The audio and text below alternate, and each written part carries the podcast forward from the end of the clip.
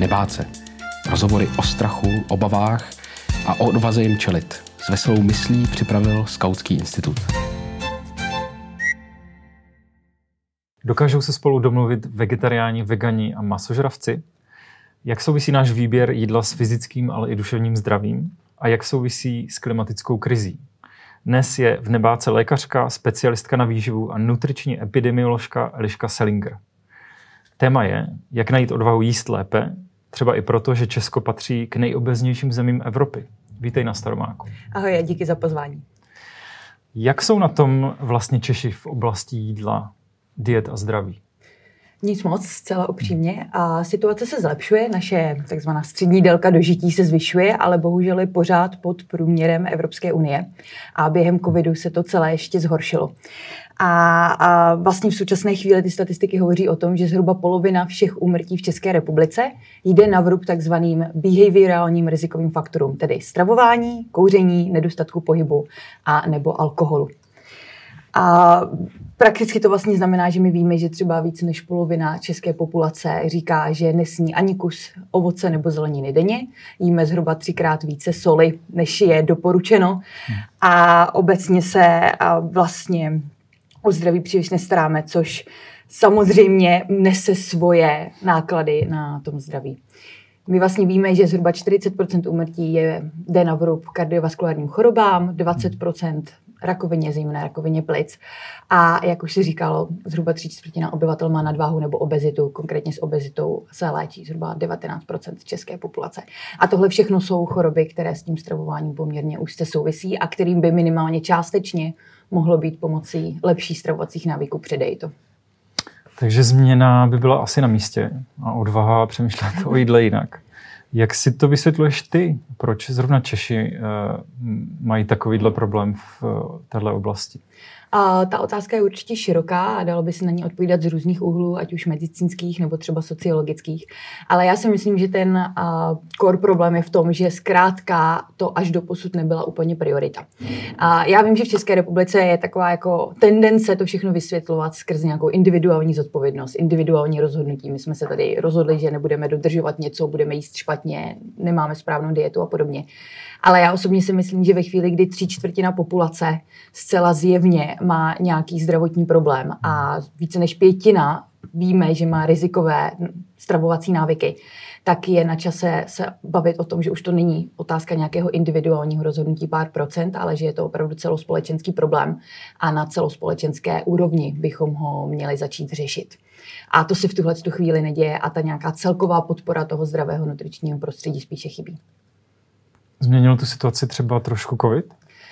Já si myslím, že částečně ano. Minimálně se začalo mluvit o tom, že Česká republika má nějaký problém. Samozřejmě a ten celkový zdravotní stav populace k tomu covidu přispěl. Asi o tom, co všechno se stalo špatně během covidu, by šlo natočit několik dílů a rozhodně to nebylo jenom tím a tím. Ale samozřejmě víme, že covid jako onemocnění měl horší průběh, zejména u lidí, kteří trpí nějakým chronickým problémem. A v České republice těch lidí není málo. Je to velká část lidí, je to velká část té produktivní mladé populace. A tak se ten stav určitě podepsal i na těch celkových číslech. A myslím si, že tím pádem mám minimálně ten pocit, že víc a víc lidí je ochotno naslouchat tomu, že je potřeba něco dělat zkrátka jinak. Kdybychom se na to podívali obecně, ehm, nejenom teda v Česku, ale po celé planetě, jak spolu souvisí potraviny a zdraví. A tím myslím, jak to fyzické, tak duševní. Určitě velmi mnoho. Hmm. A jak už jsem vlastně říkala, tak máme zde celou řadu takzvaných chronických onemocnění, chronických neinfekčních nebo nepřenosných onemocnění, a u kterých víme, že byť ne výlučně, ale úzce souvisí právě s životním stylem a tedy i stravováním, kde jsou třeba nějakým způsobem spjaty právě s nedostatkem vlákniny, ovoce, zeleniny nebo naopak nadbytkem přidaného cukru, nějakých nevhodných tuků. A zároveň ale víme, že lidé, kteří mají tyto chronická onemocnění, tak mají i vyšší riziko třeba rozvoje právě duševních onemocnění. A naopak víme i to, že lidé, kteří mají duševní onemocnění, třeba deprese nebo schizofrenii, tak mají vyšší riziko rozvoje těch chronických onemocnění. Takže je to celé takové hodně propojené. Ty důvody jsou samozřejmě zase složitější, ale upřímně si myslím, že zejména třeba u vlastně jak u těch pacientů s těmi chronickými fyzickými onemocněními, jestli to tak můžeme říct, tak u těch duševních, to souvisí právě i s tou absencí nějaké systémové širší podpory, že jsme s tom všichni tak trošku nechaní sami hmm. a nemáme okolo sebe to zdravé prostředí, které by podporovalo ty správné volby a dělalo je nejsnažšími. Kdybychom odhlédli od toho, že špatné duševní a fyzické zdraví hmm ničí životy, kvalitu života, tak ono eh, má i velké socioekonomické dopady, je to tak? Ano, je to tak. A vlastně my víme, že lidé, kteří samozřejmě se necítí dobře, něco je trápí, nejsou v plném zdraví, v jakém by mohli v tom daném věku být, tak samozřejmě mají nižší ekonomickou produktivitu, jsou častěji nemocní, nejenom s tou primární chorobou, která je trápí, ale s těmi dalšími a odchází třeba dříve do důchodu, potřebují větší systémovou podporu, třeba sociální. Takže my hovoříme o tom, že tady máme obrovské přímé náklady na nezdravý životní stav nebo zdravý stav populace, to jsou právě ty různé nemocenské náklady na léčbu těch chorob a podobně, ale i obrovitánské mnohem větší náklady právě na ty nepřímé a, dopady. A Česká republika tak ztrácí ročně doslova stovky miliard korun, které by nemusely být ztraceny, kdybychom se o sebe starali trochu lépe jako společnost. S tím souvisí další moje otázka a to, jak spolu teda souvisí chudoba a nezdravé jídlo. Není to tak trochu začarovaný kruh? Trošku je a opět by to bylo na celý samostatný díl a věřím, že jsou v České republice i větší odborníci na tohle téma, ale v obecné rovině. Hmm. A my víme, že Česká republika je charakteristická nejenom špatným zdravím, obecně v celé populaci, ale je charakteristická bohužel i velkými zdravotními nerovnostmi. My například víme, že 30-letý muž v České republice, který má nižší vzdělání, žije nebo má tu střední dobu dožití a až o 11 let nižší než stejně starý muž s vyšším vzděláním. A stejně tak vidíme i velké rozdíly v regionech. Praha má zhruba o 4 roky střední delší dobu dožití než třeba severozápad Čech. A samozřejmě na místě se tím pádem ptát, čím to je. A, a my vlastně v dnešní době už víme, že chudoba doslova a do písmene zabíjí. Ten chud, stres, který je asociovaný s tím, že si nejste jistí, že musíte doslova do písmene řešit, jestli budete mít co jíst, jestli budete mít kde bydlet, tak zhoršuje vaše zdraví a tím pádem zase snižuje vaši schopnost se třeba uplatnit někde jinde a něco udělat s tou svojí situací. Zároveň samozřejmě lidé, kteří třeba nemají to socioekonomické zázemí, mají nižší vzdělání nebo mají nižší sen sociální kapitál, tak mají zkrátka nižší přístup k informacím. Není pro ně tak snadné si dohledat to, co potřebují. Mají nižší přístup ke zdravotní péči. A myslím si, že se v tomhle opět trošičku odráží právě i ta absence té systémové podpory, protože a, ti lidé by třeba i chtěli s tou svojí situací něco dělat, ale realisticky jsou ty možnosti omezené, protože zkrátka a, žijí v prostředí, které jim to nedělá příliš snadné. Hm. Um, pokud materiálně chudší lidé mají třeba tendenci jíst levnější jídlo. Mm-hmm. Nepodělí se na té situaci i velké potravinářské firmy a korporace. Nejsou třeba některá jídla záměrně návyková, jako fast food a, a bavíme se dlouhodobě o cukru, barvivech a tak dále. Jasné, to je trošičku složitější otázka. Mm. A Cena jídla je určitě obrovský faktor. Samozřejmě ti lidé jedí třeba špatně nebo ne úplně vhodně, i proto, že musí kalkulovat v trochu jiných mezích. Já samozřejmě, když jdu do supermarketu, tak se můžu rozhodnout, že si koupím spíš ten salát, než tu majku s tím rohlíkem. Ale to samozřejmě neplatí pro člověka, který má budget 20 korun v tom supermarketu.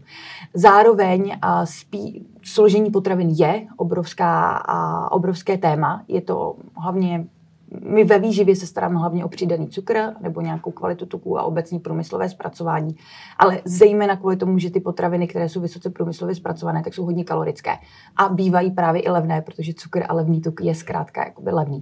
A tohle je částečně v moci potravinářských koncernů, oni opravdu ovlivňují velkým způsobem to, co do těch potravin dávají. Na druhou stranu, my jako společnost máme mechanismy, jak je, řekněme, více motivovat k tomu, aby ty potraviny odpovídaly tomu, co my chceme. V současné době se třeba hodně diskutuje zavedení označování potravin na přední straně obalu, kdy vlastně ta idea je, že teoreticky my na tom obalu máme to složení uvedeno. Máme tam uvedeny kalorické hodnoty, máme tam uvedeny cukry, tuky, sůl a tedy. Ale je to vzadu na tom obale. Není to úplně jasně viditelné, není to jasně čitelné. Hmm. Všichni asi víme, jakou velikost písma na tom obale občas vidíme a jak tím pádem třeba takový starší člověk, nějaký senior má reálnou možnost si ty obaly pročíst, projít a srovnat ty výrobky. Zároveň samozřejmě v běžném životě, kdy máme na nákup svého oběda 10-15 minut v tom supermarketu, tak nepřipadá v úvahu, aby jsme tam procházeli celou poličku, otáčeli si a dělali si, já nevím, asi excelovskou tabulku s výpisem hodnot a srovnávali, které výrobky se nám vyplatí koupit. A to označování na tom přední straně obalu by tohle mohlo vlastně řešit, protože se jedná o jakýsi překlad těch zadních hodnot dopředu, tam, kde jsou na první dobrou vidět, a způsobem, který by měl být optimálně srozumitelný, třeba právě i pro lidi s nějakou nižší nutriční gramotností. A já osobně jako nutriční věc třeba v tomhle ohledu podporuji zavedení Nutriscore, což je jeden z těch možných systémů značení potravin, který a, vypadá jako takový semaforek založený na vědeckém výzkumu. A je to třeba právě něco, co má v rukou trošičku i potravinářský průmysl, protože samozřejmě nějaké takové značení může zavést i dobrovolně a indikovat tak spotřebitelům, a v jaké kvalitě se ty jeho výrobky reálně jako pohybují. A nebo naopak, můžeme se dohodnout my jako stát, že takové označení zavedeme, jako se teďka aktuálně diskutuje na úrovni Evropské unie. A v takovém případě ty výrobci budou muset trošku vyložit karty na stůl. Ještě bych se chtěl podívat trošku na ten cukr, protože podle všeho konzumujeme x násobně mm-hmm. víc cukru, než bylo kdykoliv v historii možné, protože prostě cukr nebyl tak dostupný. Dneska je extrémně dostupný, ale zdá se, že je taky extrémně návykový, takže v momentě, kdy se objeví jakýkoliv náznaky toho, že bychom měli cukr omezit, třeba i zdanit, aby ty potraviny byly prostě dražší, tak je proti tomu obrovská nevole. Dá se z něčeho takového vůbec jako dostat? Uh, určitě dá. Jo. Uh, cukr, samozřejmě ten přidaný cukr, já už jsem ho zmiňovala taky, je velikánský problém. On nám zkrátka chutná. Je to dané tím, že naturálně v přírodě cukr není příliš častá chuť. Když si zkusíme hmm. zamyslet nad tím, jaké potraviny jsou přirozeně hodně, hodně koncentrovaně sladké, tak v podstatě přijdeme prakticky akorát na med. Samozřejmě cukr je i v ovoci, ale tam je ve směsi s dalšími látkami je rozhodně ne v takové koncentraci. Ale zároveň my jsme trošku evolučně uspůsobení na to, že cukr je pro nás dobrým zdrojem rychlé energie a tím pádem, když něco takového najdeme, tak máme tendenci to do sebe spát. Na přidaném cukru je zákeřné zároveň i to, že je přidaný i do potravin, u kterých my to nečekáme. Jo, to znamená, každý asi rozumí tomu, že když jde do obchodu a koupí si tam nějakou sladkou tyčinku, tak je sladká, ale ne každý z nás ví, že přidaný cukr může být třeba i v instantních polévkách, které jsou pro nás slané. Ale ten cukr tam zkrátka je, protože nějakým způsobem pomáhá dotvářet tu chuť, tak aby pro nás byla optimální, abychom ty polévky jedli třeba rádi.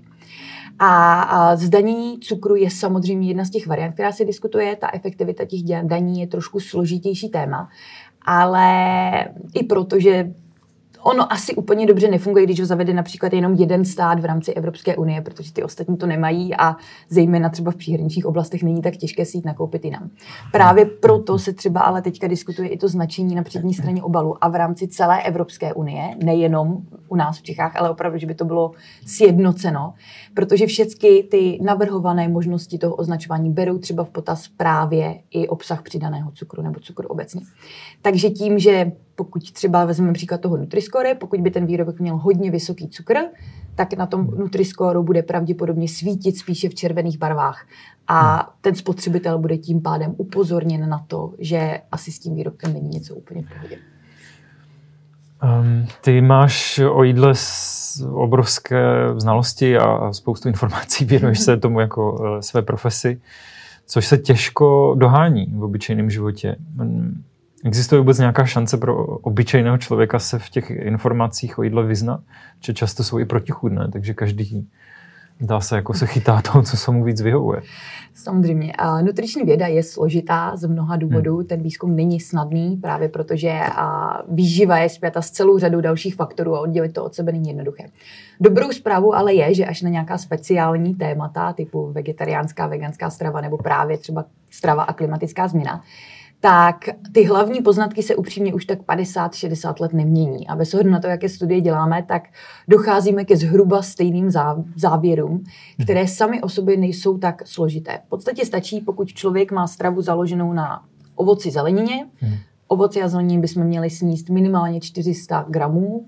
V dnešní době si někteří lidi přiklání třeba k 500-600 gramů za den bylo by, je fajn vědět, že prostě ovoce a zelenina není tím myšleno jenom salát a salátová příloha, ale třeba i tepelně upravená kořenová zelenina, která nebývá ani drahá, jo, zelí, kapusta a podobné věci. Já vím, že my nejsme zvyklí už to jíst, protože a zelenina potřebuje trošku umět upravit, aby byla dobrá, ale faktem je, že to je něco, co se opravdu píše od 50. 60. let a nic se na tom nemění. Další část by mohla být tvořena nějakou přílohou. Je fajn, když ta příloha je alespoň někdy celozrná, mm-hmm. alespoň částečně, no a pak nějaká bílkovina. Přičemž bílkovina není jenom maso, ale jsou to třeba i luštěniny, které bychom měli také zařazovat do stravy, protože jsou zdrojem vlákniny a spousty minerálů a navíc jsou i celkem environmentálně udržitelné.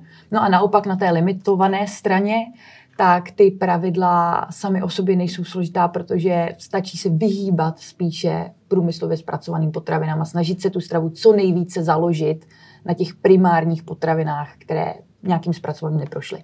To, co samozřejmě pak hapruje, je ta praxe, protože v praxi si samozřejmě nikdo z nás nebo jen málo kdo z nás má kapacitu to jídlo připravovat každý den jako pro všechno a pak už právě vstupují do toho ty mechanismy, jak usnadnit tu správnou volbu v tom běžném životě. Jak se teda vysvětluje, že ty mm, doporučení různých výživových expertů můžou být tak rozdílné, když panuje ve vědecké obci třeba koncenzus celkem? Uh, jak jsem říkala, ona nutriční věda je složitá a ty studie nejsou lehké na interpretaci. To je první hmm. problém. Proto se taky velmi často rozchází uh, řekněme, názory uh, odborných společností, které jsou vytvořeny nějakým širším koncenzem, kde ty lidé mají prostor si to vzájemně prodiskutovat a pak nějakých jednotlivců, kteří se třeba vrhnou na tu interpretaci sami. A samozřejmě není potřeba asi zapomínat na to, že spousta těch studií uh, není zcela nezávislá, že samozřejmě i potravinářský průmysl má zájem na tom, aby ty studie byly produkovány nějakým směrem, který on potřebuje. A tyhle ty studie pak mohou vést i ke zmatení veřejnosti, protože produkují třeba nějaká data, která z odborného pohledu nejsou zcela korektně interpretovaná nebo nejsou zcela korektně vytvořená, ale hmm. samozřejmě pro lajka to nemusí být úplně průhledné na první dobrou. A pak samozřejmě tito experti mohou vystupovat i v médiích nebo ovlivňovat ty doporučení a podobně. Já vždycky doporučuji, že pokud někoho zajímá tohleto téma, tak nejlepší, taková veřejně nejpřístupnější osoba je na tohle Marion Nessel, což je profesorka právě z USA, která se zabývá vlivem potravinářského průmyslu na doporučení a nutriční výzkum a má na svém blogu a ve svých knížkách celou řadu konkrétních příkladů vlastně toho, kdy se něco takového stalo, nebo hmm. konkrétních studií, které třeba tím směrem. Proč je podle tebe vůbec to téma zdraví a jídla tak citlivé? Proč je spousta lidí, kteří si do toho takzvaně nechtějí nechat kecat, i když si vlastně tou dietou ničí život? Protože změnit jídlo je objektivně těžký. Jo. Ono jídlo není jenom zdroj živin pro nás. Jo. Je to zdroj nějaké radosti, máme ho spjaté s nějakými vzpomínkami, s nějakými zážitky, je součástí naší kultury a je součástí našeho prostředí a je to pro nás zkrátka osobní záležitost. Takže pak slyšet, že to, co máme spjaté třeba s těmi příjemnými vzpomínkami, třeba s nějakými příjemnými zážitky je vlastně špatné, nebo to, že něco děláme špatně celý svůj život a dělají to špatně všichni okolo nás, není lehké. Zároveň samozřejmě, i když ve chvíli, kdy už třeba tušíme, že to tak je, tak udělat tu změnu, udělat ten krok je těžké, protože to často znamená jít proti tomu svému okolí, proti své rodině, proti svým přátelům, permanentně si s nimi něco vysvětlovat, nějak se s nimi dohadovat, čelit tlaku na to, ať si přeci jen vezmeme tohle a tamto, ať nenaděláme. A o to víc, já vím, že to už opakuju po několikat, ale myslím si, že tohle je taky dalších důvodů, proč my skutečně v České republice potřebujeme nějakou systémovější podporu. A není dobré spolíhat jenom na to, že každý z nás si tu válku vybuduje, jako vybojuje nějak jako sám, bez pomoci. Takže nebát se někdy odmítnout pivo a páry. Tak. um, a dát si třeba brokolici. Um, panuje koncenzus na tom, zda jsme vlastně všežravci? Jo, to určitě. To jako hmm. tam si myslím, že uh, navzdory tomu, že se občas může objevit nějaký jiný názor, tak člověk jednoznačně všežravec je. Umíme vytrávit rostlinnou stravu, umíme vytrávit i živočišnou stravu, takže tam nejsou nic debaty. Stojí tedy proti sobě nesměřitelně dva tábory masožroutů a veganů? Jak, jak by mohli třeba lépe komunikovat, pokud eh, jsme všežravci a těch možností upravit si dietu je vlastně dost? Já si myslím, že určitě nestojí. Konec konců já ve svém okolí myslím si, že mám pouze menšinu veganů a většina lidí, se kterými se bavíme, se kterými se běžně stýkám ve svém životě, se kterými žiju, tak uh, vegané nejsou. Takže nějaký způsob dohody existuje. Já si myslím, že ono obou stranám trošičku pomáhá si uh, uvědomit, že téměř každý vegan v České republice býval nevegan nebo býval omnivor. Z veganského pohledu to znamená, že je fajn si uvědomit, že váš kamarád možná ještě nevidí, proč vy to děláte jinak. Možná to nedošlo, ale konec konců vám to taky třeba trvalo 20, 30, 40 let, než jste si uvědomili, že něco třeba nemusíte dělat správně. No a naopak na té omnivorní straně nikdy pomáhá si uvědomit, že jeden nikdy neví, kam ho život zavede a že možná třeba časem se na některé věci také bude dívat jinak. Takže možná někdy odložit radikalismus a, a poslouchat se navzájem. Já si myslím, že to přínosy. ve výsledku nakonec je řešení. Um, jak, ty jsi veganka. Jaké jsou podle tebe největší mýty kolem veganů a vegetariánů? Uh, já si myslím, že ten jeden z největších, se kterým se ještě pořád setkávám, tak je to, že je to nějaký druh zdravotní diety. Že to prostě děláme, protože třeba myslíme, že lidi jsou bíložravci nebo a že to je nějaký jednoznačně ve všech ohledech nejzdravější směr a podobně, což ale neodpovídá nejenom mému nějakému osobnímu prožitku, ale neodpovídá to ani dostupným datům. My víme vlastně velmi, velmi bezpečně, že většina lidí se rozhodla pro veganství anebo i vegetariánství spíše z etických nebo environmentálních důvodů. A to je ten důvod, proč u toho třeba vydrží i několik let, ale je to zároveň i ten důvod, proč pro ně nepřipadá v úvahu dělat nějaké kompromisy nebo ustupovat z toho, co jedí. Jak teda eh, podle tebe souvisí spolu výběr jídla a klimatická změna nebo katastrofa potenciální? Poměrně úzce. My vlastně hmm. víme, že zhruba polovina obyvatelné plochy planety je v současné chvíli zabrána pro účely zemědělství, produkce našich potravin přičemž zhruba 75-77% téhle plochy připadá právě na potřeby živočišného průmyslu. Tohleto číslo často lidi velmi překvapí, protože konec konců všude slyšíme o sojových plantážích a pšenicích a těch krav v úzovkách venku tolik nevidíme. Ale ona je to prostě dáno tím, že zvířata lidově řečeno nejsou perpetuum mobile. Oni něco musí jíst a při množství, které chováme v současné době pro své potřeby, tak toho snídí poměrně, poměrně mnoho. A to něco se musí někde vypěstovat. Jsou to samozřejmě nějaká jako orientační modelová čísla, ale udává se, že na to, abychom třeba získali 1 kg hovězího proteinu, tak vlastně musíme skrmit zhruba 9 až 10 kg sojového proteinu. U ostatních druhů zvířat, prasat, slepic je to trošku méně. Ta kráva je poměrně hodně neekonomická v tomhle ohledu a proto taky třeba hovězí maso vychází tak špatně ve všech těch srovnáních. Ale ten mechanismus je prostě pořád stejný. My vlastně musíme vypěstovat velké množství potravy, to nadspeme do zvířat, oni většinu toho spálí pro svoje metabolické potřeby a jenom menšinu té energie my pak získáme pro ty lidské.